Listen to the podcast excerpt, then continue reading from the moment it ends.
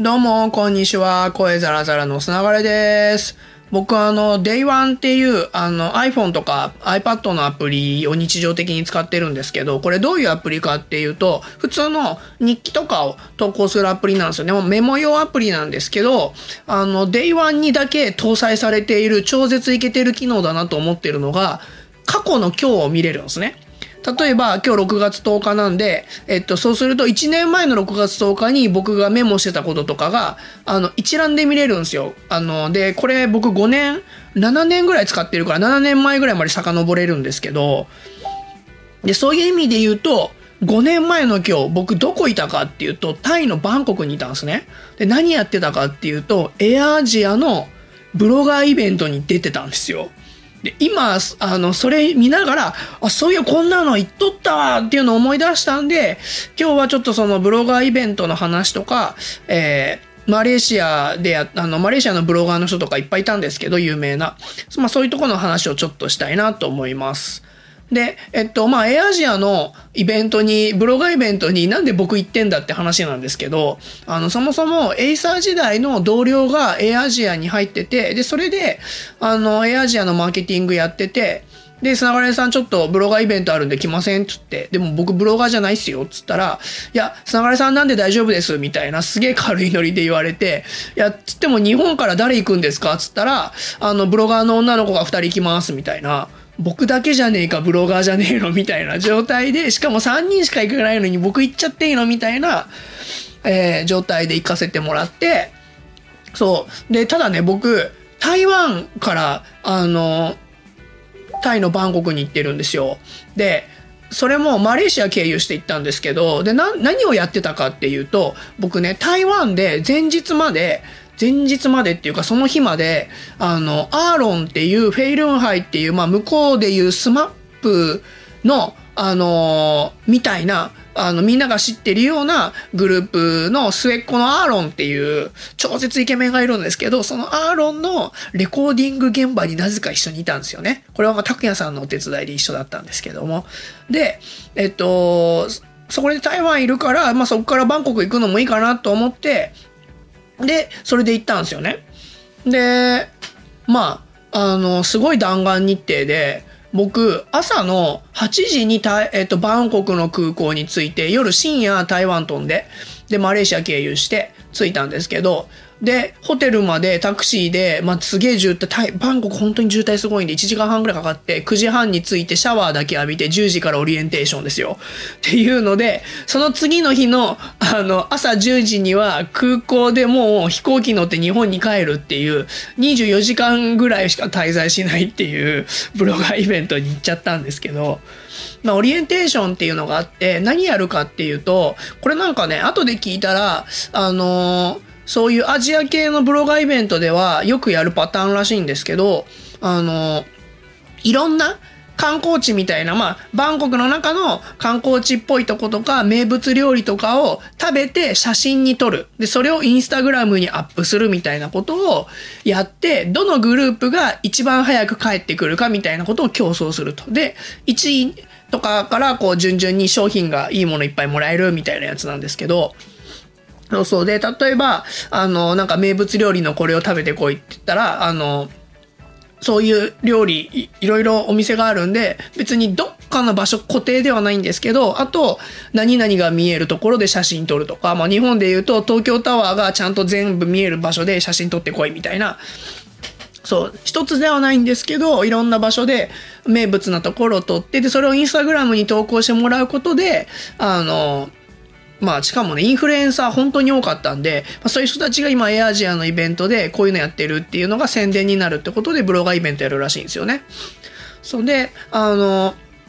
まあ、それでぐるぐる回るんですけど、なんか、僕はね、えっと、マレーシアのサンシャインケリーって名前のすごい言う、まあ、有名らしいんですけど、えっと、インスタグラマーの、えー人と、あと、世界の富裕層にだけ、えー旅行を案内するっていう、まあ、一緒にその人たちと旅行するっていう、えーブロガー兼、えー旅まあ、個人の旅行代理店みたいな人と、あと、どこか忘れましたけど、えっと、ブロガーの人2人ぐらいの5人チームだったんですけどね。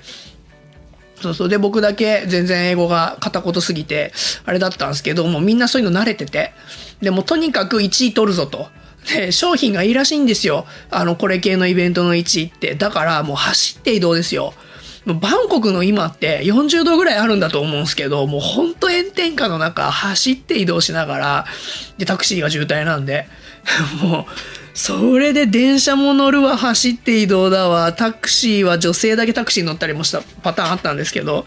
もうやって、で、いろんな場所で写真撮って、まあ、その人たちがあまりに本気なんで、ガチで1位取りまして、で、えっと、商品がね、空港で使える2万円ぐらいの商品券もらったんだったっけな。うん。で、実際にいろんなお土産買えて、それはそれで本当良かったんですけど、そうそう。で、自己紹介もね、ままならぬまま、もうガチでそんなことやってたんで、夜ご飯までの3時間ぐらいの間に、またチームみんなでちゃんと観光しようっつって、で、ぐるぐる回った時に自己紹介とか初めてしたんですよ。そうそう。で、あのー、聞いてみたら、まあ、あの、その時に、こう、富裕層のやつやってるよとか、えっと、インスタグラマーやってるよみたいな話だったんですけど、僕も聞かれるわけじゃないですか。で、君は何やってんのつって。で、僕実はブロガーじゃないって話をしたら、はぁってなって、何やってんのじゃあつったら、まあ、ライターとか PR やってるので、で、PR はやっぱ話の説明がちょっと難しくて、こんな記事書いてるよっていう話をすると、まあ、日本語だけど、こういう記事これ僕書いたやつとか見せると、ああ、なるほどねって分かってくれるわけで、で、その時に僕ね、台湾から来たんだよねって話をした時に、あの、台湾で何してたのっても話になるじゃないですか。で、アーロンのレコーディング現場にいたっつって、ところでアーロンって知ってるって聞いたら、アーロンってあのフェイルーハイのアーロンかって話になって、え、フェイルーハイってすげえ有名なの？みたいな。僕台湾と中国だけで人気だと思ってたんで。そしたら、あの、女の子が、そんなの絶対嘘だ、証拠見せろみたいな話になるわけですよ。あれ？これなんか、すげえやつの現場マジでいたのかみたいななって、で、たまたま、僕、アーロンと会うのが、その時多分4、5回目ぐらいで、初めてアーロンとツーショットの写真を撮ってもらったんですね。僕が台湾から、えっと、バンコクに行く時に、まあ、深夜、夜11時ぐらいに僕が急に荷物詰めて、どっか行こうとするわけですよ。だから、その時初めてアーロンが、現場にいた僕のことは認識はしてたんですけど、え、どこ行くのってなるじゃないですか、普通に考えて。で、それを、どこ行くのって言われたから、バンコクでエアアジアのブロガーパーティーみたいなイベントがあるから、僕それに今から行ってくる、っつった時に、はぁ？みたいな話になって、で、それが、本当に初めてちゃんと喋った時だから、これ、い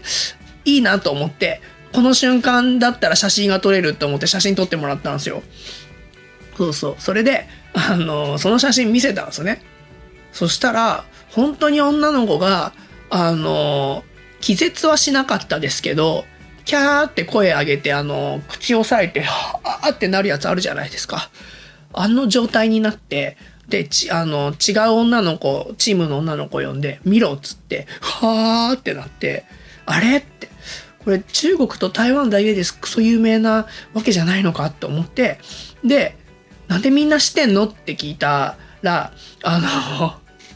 え、何言ってんの？つって、アジア中で、あの、アーロンなんてクソ有名だよ、みたいな話になって、で、その時に、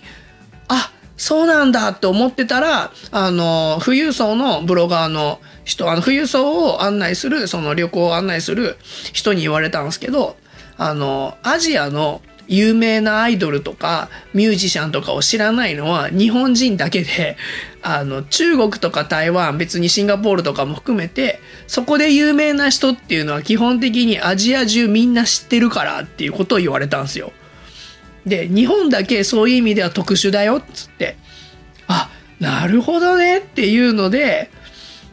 で、おかげさまで、まあそれ自体は衝撃だったんですけど、あと、まあたまたま撮ったアーロンの写真のおかげで、僕、その後ブロガーパーティーがあるわけですよ。夜ご飯みんなで食べるみたいな。その時に、あの、みんな、んか、それこそサンシャインケリーとかが、あの、いろんな人呼んでくれて、で、ちょっと見てこいつの写真みたいな、パーンって見せると、みんながキャーってなるわけですよ。男の人も含めて、ハーロンじゃんみたいな。え、どうしたの？つって、そ、これ24時間前ぐらいに撮ったやつみたいなのを話、説明して、で、みんなが僕のことを認識してくれて、で、全然こいつ英語喋れないけど面白いやつだなってことで、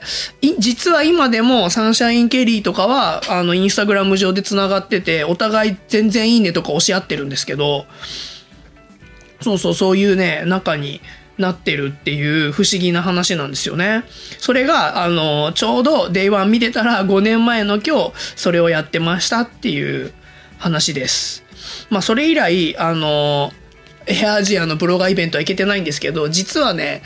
一個だけインドであるんですけど行きませんかって言われたことあったんですけど、一週間前に誘われて、さすがに一週間前でインドは往復日帰りとかできないから一日だけ滞在みたいなことは片道の時間長すぎてできないんで、それさすがに無理っすよってなってインド諦めたんですけど、そうそ